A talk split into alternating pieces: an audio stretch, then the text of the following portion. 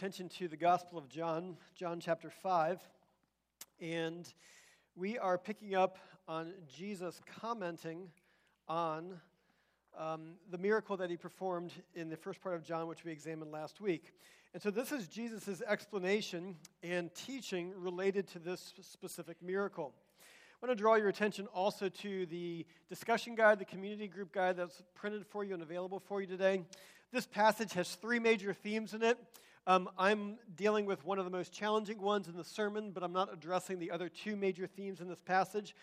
So there are a variety of questions here for you so that you can dive into them and grow in your understanding and knowledge of these other themes that are laid out in this discourse by Jesus. Turn to John chapter 5. This is what um, John, Jesus says about this event, beginning at verse 18. This was why the Jews were seeking all the more to kill him because not only was he breaking the Sabbath, but he was even calling God his own Father, making himself equal with God. So Jesus said to them, Truly, truly, I say to you, the Son can do nothing of his own accord, but only what he sees the Father doing. For whatever the Father does, that the Son does likewise. For the Father loves the Son and shows him all that he himself is doing. And greater works than these will show him he will show him, so that you may marvel. For as the Father raises the dead and gives them life, so also the Son gives life to whom he will. For the Father judges no one, but he has given all judgment to the Son, that all may honor the Son just as they honor the Father. Whoever does not honor the Son does not honor the Father who sent him. Truly, truly, I say to you, whoever hears my words and believes him who sent me has eternal life. He does not come into judgment, but has passed from death into life. Truly, truly, I say to you, an hour is coming, it is now here, when the dead will hear the voice of the Son of God, and those who hear will live. For as the Son has life in himself, so he has granted the Son also to have life in himself and he has given him authority to execute judgment because he is the son of because he is the son of man. Do not marvel at this for an hour is coming when all who are in tombs will hear his voice and come out. Those who have done good to the resurrection of life and those who have done evil to the resurrection of judgment. I can do nothing on my own as I hear, I judge, and my judgment is just, because I seek not my own will, but the will of him who sent me. Let's pray and ask God's blessing on his word. Join with me in prayer. Father, we do ask that you would give us hearts to hear your word and to heed your word and to live in response to it, live in response to it. Or it's a difficult passage. So, Lord, would you give us openness and humbleness and a desire to seek you. We pray this in Jesus' name. Amen. Jesus Christ is the one and only judge. He will return and he will come to judge the living and the dead. And those who are in Christ will be resurrected to everlasting life, and those who are not, who are evil, will be resurrected to everlasting eternal judgment rendering judgment is a concept today that is so socially unacceptable. I mean, so socially unacceptable to talk about this. And yet, people do it all the time, and they do it in their individual judgments. The challenge of rendering judgment, I think, was highlighted a few years ago in a fiasco that occurred at the Air and Space Museum in Washington, D.C. The museum was putting on an exhibit for the 50th anniversary of the dropping of the atomic bomb on Hiroshima. And when this, they were developing this exhibit, the curators wanted to create the story and to acknowledge the thousands of Japanese who were incinerated when the bomb was dropped, and they also wanted to highlight the many, many, many more who had a very slow and gruesome death as a result of the radiation exposure. Competing with this and in conflict with this were veterans groups who wanted to highlight through this 50th anniversary, they wanted to highlight the salvation of American GIs from the bloodbath that would have been a land invasion of Japan, and to highlight how um, the American soldiers and the Japanese people were saved from this devastating battle and this war that would have gone through. However, both positions for what this display should have eventually collapsed. And instead, what happened was that the fuselage of the Enola Gay, the plane that dropped the bomb, was set up and put on display with minimal explanation. The museum's curator explained it this way He said that the plane and the crew and those who died, they would be, quote, allowed to speak for themselves about what actually happened and how people should understand it that every individual would be left to their own personal judgment as to how to understand this exhibit in the 50th anniversary of this event. Andrew Delbanco, who is a historian out of the University of Columbia, someone that I've been studying in some of my courseworks, re- coursework reflecting on this fiasco, stated, he said, In this case, there was no we, only the many eyes who came looking for a story about the past but found themselves standing underneath a voiceless airplane. And they were standing there looking at it because the view that is so prevalent within our society is that any judgment beyond individual, beyond the individual observer, is completely wrong and inappropriate. And yet, our news media and certainly our social media and marches and, and, marches and protests are filled with people who are proclaiming and declaring their utter indignation. And they're showing forth their indignation and asserting their superior moral awareness to whatever event, policy that they are protesting at the particular moment. We live in a day right now where our desire for justice, and in our society, the desire for justice is far greater than the belief that God and Jesus Christ will return to judge the living and the dead. We live in a society when the desire for justice is far greater than the belief that Jesus Christ will return to judge the living and the dead. Here's why it's because we want justice, but we don't want to judge.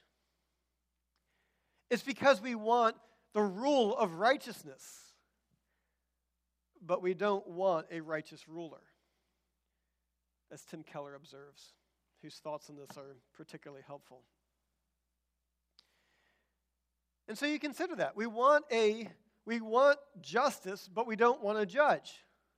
At least we don't want to judge be, that would be anyone besides our individual selves. And the situation that we find ourselves in as a society is really just the latest episode of a pattern that's been repeating itself for thousands of years. For Scripture makes clear there's nothing new under, sun, under the sun. Everybody wants to do what is right in their own eyes.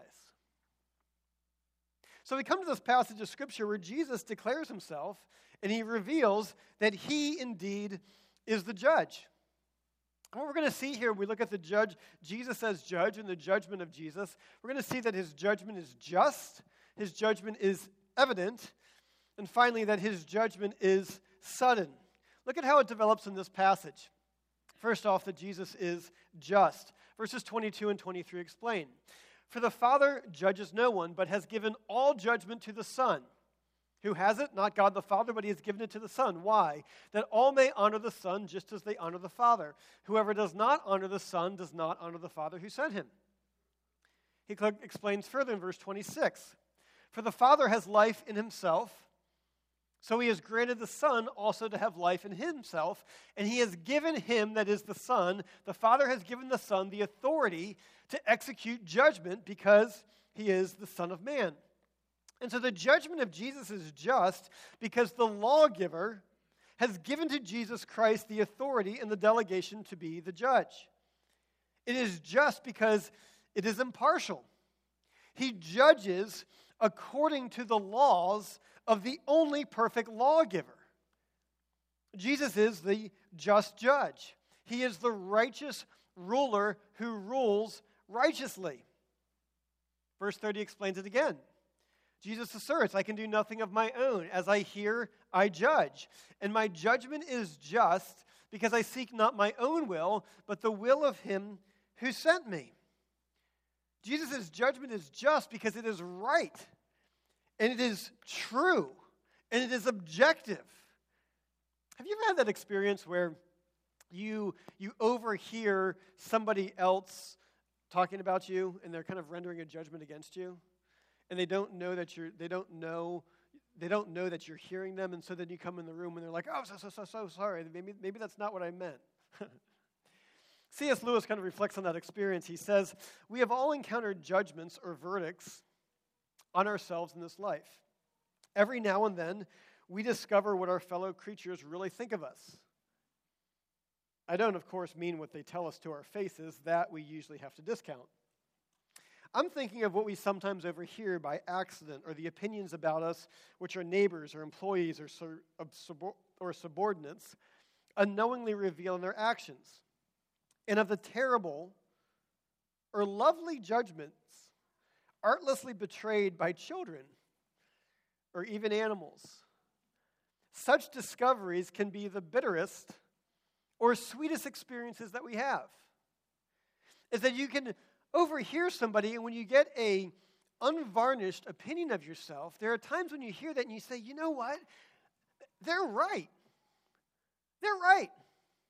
I, I, you know, I, I didn't know I was like that, but they are absolutely right. Their judgment is just, it is objective, it is true, it is impartial.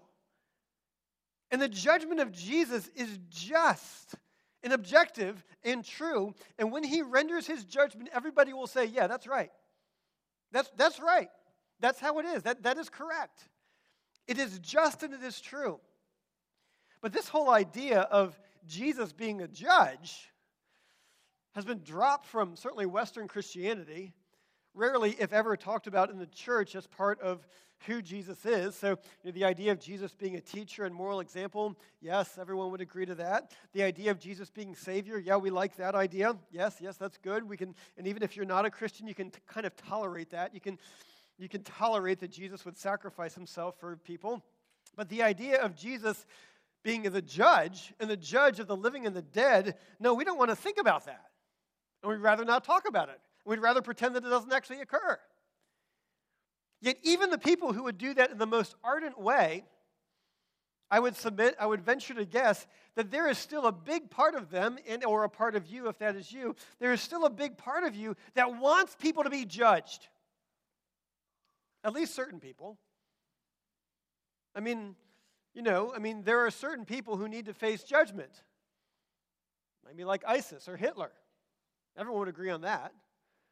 Or maybe more recently, people like Kermit Gosnell. Oh, Kermit Gosnell or Larry Nassar or Jerry Sandusky. we say, yeah, yeah, those people need to face what they've done. There needs to be justice for the crimes and evils that they have, that they have committed. And not only on this earth, but hopefully before God Almighty, that they will have to give an account, that they will face judgment for the evil and the wickedness that they have done on this earth. earth. Well, if they have to meet the judge of heaven and earth, why not you? Why not us? And if they have to do it, then, then we will too. Now, some of us might say, well, that's fine. I mean, I know I'm better than Larry Nassar. Yeah, I, I know I'm better than Jerry Sandusky or, or, or Hitler. But what if the judge of the universe is just? What if he doesn't grade on a curve? What if he is a righteous judge? What if he is a just judge? If he is a righteous judge and if he is a just judge, then he cannot grade on a curve. To grade on a curve was an old grading mechanism that hasn't been used in quite some time, usually. And what that means is that people would take a test, students would take a test, and there'd be a distribution of where most of the students were, and the top 10% would get an A, the next 15% would get a B, the middle 50, 50% would get a C, regardless of how they scored on the test. But a just judge can't judge and he wouldn't judge on the basis, basis of statistics. Because a righteous judge who takes the top 10% isn't a righteous judge. And he's not using righteousness as the basis of justice. Consider this if the standard is right here, and everybody falls short, and he takes the top 10% because they're, they're more, they haven't fallen quite as short as everybody else. If he's a just judge, he wouldn't do that. Because to take the top 10% when the standard's right here is not justice, and that's not righteousness. And similarly, if the standard's over here and 90% meet the standard, but only 10% are given the grade, are given the letter A, A, that's not justice either. That's not righteousness. But Jesus is a, is a just judge. And he will judge. And because he is just, and because he is wholly righteous, and because he, he judges against the standard of God's perfect law, he will judge each and every person because he is just. So that begs the question well, on, on what basis? And the answer is the evidence that's presented. Because the judgment of Jesus is just and the judgment is evident.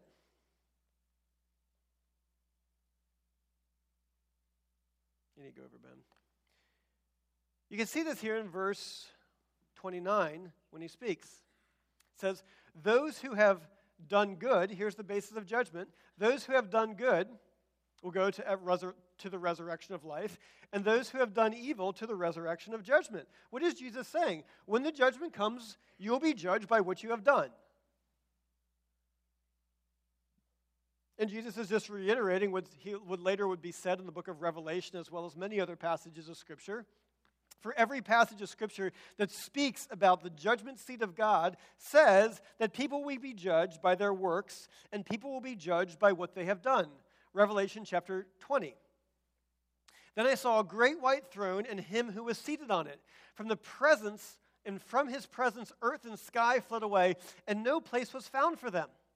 And I saw the dead, great and small, standing before the throne, and books were opened. Then another book was opened, which is the book of life. And the dead were judged by what was written in the books according to what they had done. They were judged according to what they had done.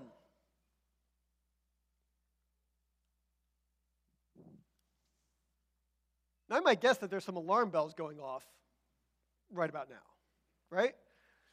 And you might sitting here thinking, saying, whoa, whoa, whoa, where, where am I? What, what just happened? Because I come here week after week and I hear this message that I'm saved by the grace of God alone, through faith alone, in Christ alone. Isn't this contradicting the grace of God? And the answer is absolutely not. Absolutely not. In fact, verse 24, just, just before this, Jesus makes clear. He says, Truly, truly, I say to you, whoever hears my word and believes him who has sent me has eternal life. He does not come into judgment. That would be the state of eternal judgment. He does not come into judgment, but he has passed from death to life. What is Jesus saying? Is that everyone who believes, believes in Christ, that, Jesus, that he is the one who died on the cross and rose from the grave to pay the penalty for their sins and to purchase a place from heaven for them. Everyone who believes has everlasting life. Well, how do these two things fit together? It's that good deeds and what you do, they are not the basis of your salvation, but they are the result of it. They're not the basis but they are the result of salvation. Indeed, James says this clearly. He says, faith without by itself, if it does not have works, is faith is, without works is dead. Some will say, You have faith and I have works, and show me your faith apart from your works, and I will show you my faith by my works. But, but you know this intuitively in your own life. Imagine that you're dating someone who you're thinking about getting married to, and they say, I love you. And you're like, Oh, that means so much to me. I'm so glad that this person loves me. But as your relationship goes on, you're like, you know what? You, you, you say that you love me, but I'm a bit confused here because you, you don't want to spend any time with me. And, and you never say anything, you never say any nice words to me. You never say any positive things. Like you, you never touch me. Like you never, you don't want to hug me. You don't want to, you don't want to hold my hand ever. There's no, I get no affection from you. Like you never give me a gift. You, ne- you never do any of these things. And you respond, and the, or the person responds, well, how can you say that I don't love you? And you say, well, well, I look at your, I look at our relationship, and, and you don't do anything that shows your love for me. And he's like, oh, okay, I get it, I get it. I, I, I, need to, I need to do this. So let me get this straight. What do I need to do? Um, I need to show you some gifts. You mentioned gifts. All right, so that would be uh, uh Christmas and your birthday, and probably our anniversary, and well, Valentine's Day coming up. I hate giving out the Hallmark, but okay, Valentine's Day is coming up, so we'll include Valentine's Day as, as a required gift day. And I need to say affirmative things to you that express this. So, how many do I need to say? Is once a month good? So, if I get 12 for the year, is 12 good? Is 12 good? And you want me to hold your hand. Is that in public or when we're together? Okay, three gifts, bonus for, for Valentine's Day. I need to say 12 positive things over the course of the year, and, and I need to hold your hand at some point in time. If someone said that to you, how would you respond? You'd say, You're an idiot, right? You're an idiot. Like you're a complete and utter moron, right? You don't love me. There's, there's nothing about you that loves me. And they say, well, well, what do you mean? I'll do these things for you. And you say, You don't understand. I'm not giving you a list of things to do to prove your love to me. If you love me, these things would just happen. Like, if you love me, the evidence of it would be present in your life. If you love me, there would be the affection and the tokens of your affection evidenced in the way that you treat me, in the way you care for me, in the way that you think about me. And Jesus is just saying a similar thing. What he's identifying is that good deeds are not the basis of our salvation, but they are the result of it. But, friends, I, I want us, and, and brothers and sisters in Christ, I want you to consider the weight of what Jesus is saying here. What Jesus is identifying is that when he comes to judge the earth, when he comes to do this, he will judge them, judge them and us, you and me, those on the basis of who have done good to resurrection of life and those who have done evil to the resurrection of judgment. How this ties together is this is that when Jesus returns, those that will receive the resurrection of eternal life are not just those who say they believe in Jesus. It is those who actually believe in Jesus. Those who actually believe it, not just say that they believe it. And the way that you can tell whether or not they actually believe it is because their life has changed. That there is evidence in their life, evidence of actual belief. That your life has changed because of Jesus. Your words changed. Your character has changed. The way you use your time, the way you use the God given abilities that He has put upon you, what you do with your money and what you spend your money on has changed. That increasingly, your life is characterized by love and joy and peace. Your life is characterized by generosity and a desire to be generous. Your life is characterized by humility and righteousness and showing mercy to those who need mercy. So, when we see Jesus talking about this in this passage, we need to ask ourselves are you really growing? Is there evidence in your life? Look at your deed, look at, look at what you do. Look at what you have done. Jesus will. Jesus will. You are not saved by your deeds, but you are revealed by them. And I fear for the American church. I fear for this church. I fear that there are people who come here and say, well, hey, I mean, uh, I, I, I go to church, that's better than most. What, what, else, what, else, what, what else do I need to do? I need to do three gifts a year? I mean, I, I go to church. I, I fear for people who, who are part of our ministries and they hear us talking about the grace of God and how it is unmerited and undeserved, and then they presume upon it. I fear for professing Christians for whom the way that they spend their time, their sexual conduct, and what they do online and other places, how they use their abilities, how they sacrifice others or not, for others or not. I fear for Christians who do this and their lives look no different than their non Christian coworkers or their non Christian neighbors. I fear for the children in our church who grow up in Christian homes, who never decide for themselves to follow Jesus. They never actually consider the decision, but they say, well, well, this is just what we do, and it's so much easier to go along with what everyone else is doing, you know, and I can just blend in if I just go along with it. You see, those who claim Jesus Christ as Lord, let me ask you, what difference does it make in your life? For the judgment of Jesus is just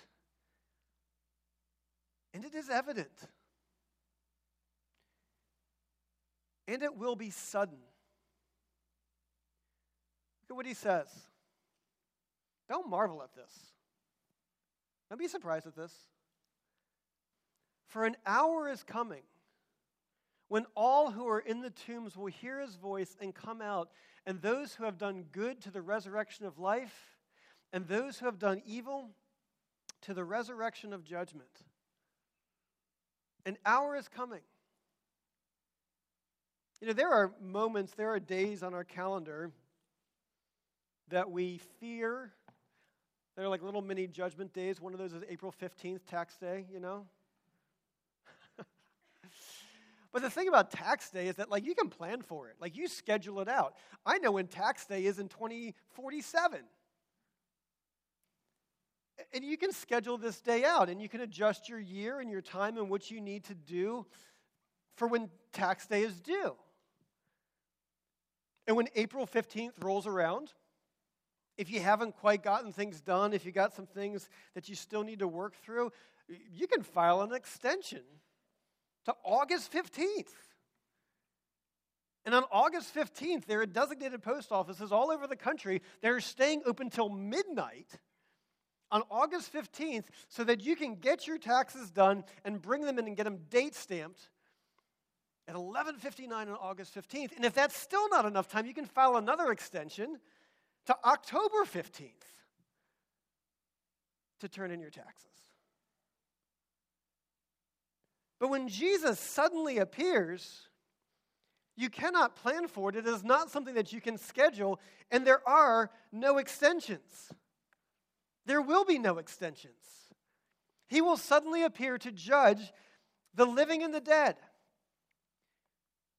And there are two dominant views right now that this conflicts with. Two dominant views in terms of how history is currently working in our country.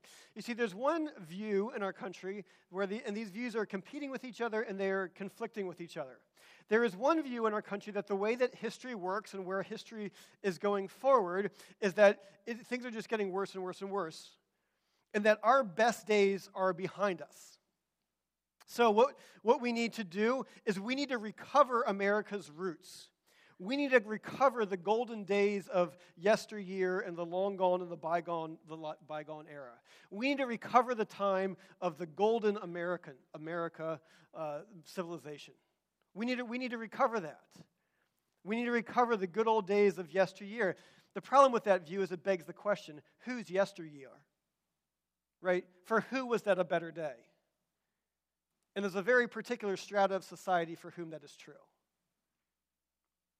What's in competition with that view is a different view of the way that history works that says history, history is progressive.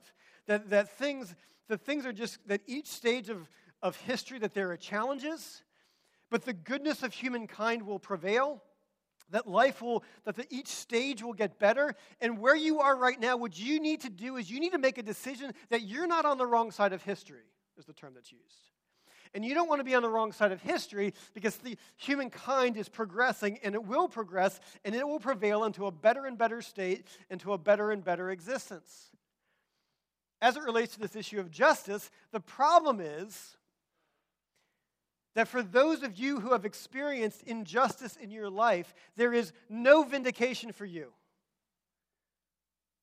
There is no justice for the wrongs that you have experienced or been subject to. There is a hope that, that, that life will be better for your children and life will be better for your grandchildren. But for your injustices, too bad. But the biblical picture is neither one of those, and it confronts both of those. For Scripture gives no basis for optimism of perpetual societal progress, nor does it give a basis for, for, for pessimism as if the Spirit of God is not at work drawing people from every tongue, tribe, and nation across the globe into a relationship with Jesus Christ. In fact, if you want the biblical picture, it's of wheat and tares. They both grow together. The bad will get worse and the good will get better simultaneously. And that scripture and that history is moving unstoppably, unstoppably to a, to a renewed material universe where there'll be resurrected bodies. And before that resurrected world comes, first, Jesus Christ will return. And he will return suddenly, he will return unexpectedly, and he will return at any moment. And there will be justice for the living and for the dead. Now, sometimes people these days object, and maybe this is where you are in terms of concern and wrestling through Christianity, and I do believe that honest questions deserve honest answers. But sometimes people wrestle through the idea saying, well, if God is all loving and all powerful, why is there so much evil in the world? We could add a third one into that question. If God is all loving and he's just and he's all powerful, why is there so much evil in the world? What about all this injustice in this world? Well, this text gives you good news. There is great news is that judge Jesus will return. He will return suddenly, he will return definitively, and he will return to- totally and his judgment will be complete and it will be just. That's great news if you're concerned about the injustice in this world. But until that day comes, the Lord is not slow to bring about his justice. He's not slow, he's not unconcerned about the injustice in this world. Indeed, 2 Peter tells us this principle. He says, The Lord is not slow to fulfill his promise, as some count slowness, but he is patient towards you, not wishing that any should perish, but that all, that all should reach repentance. What Peter is identifying here is that the justice of God, the immense, holy, perfect justice of God, is being held back by the mercy of God.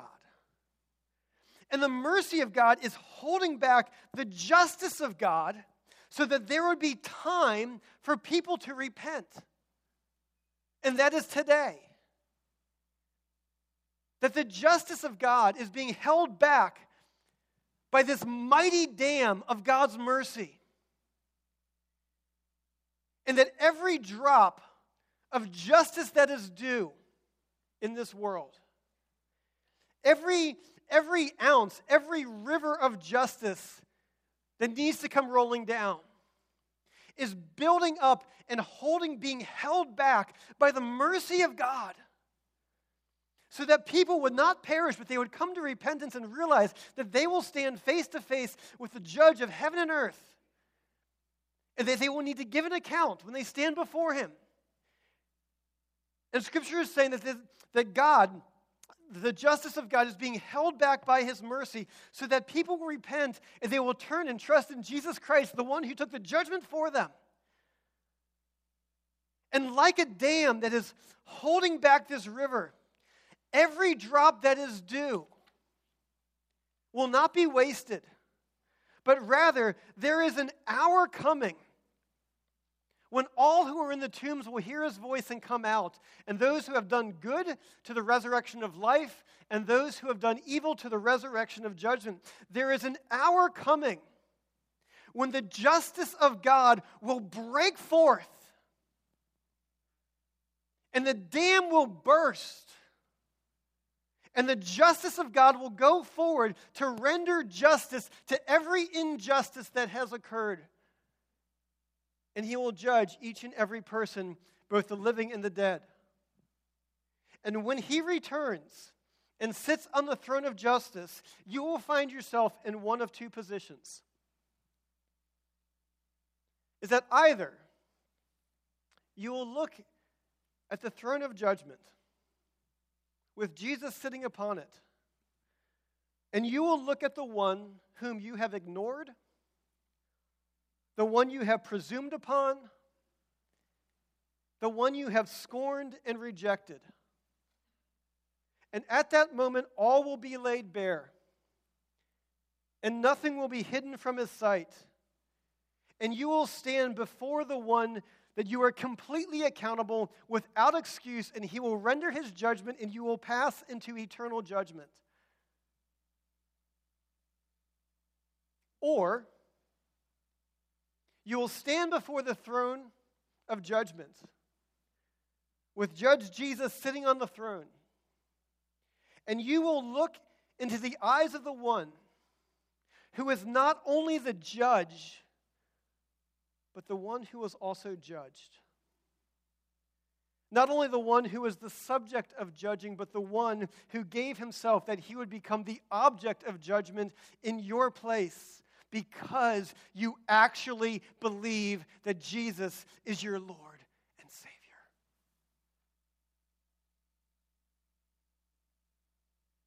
And so I plead with you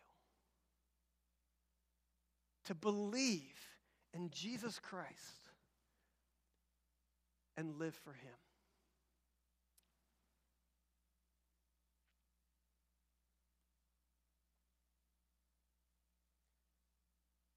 Let's pray.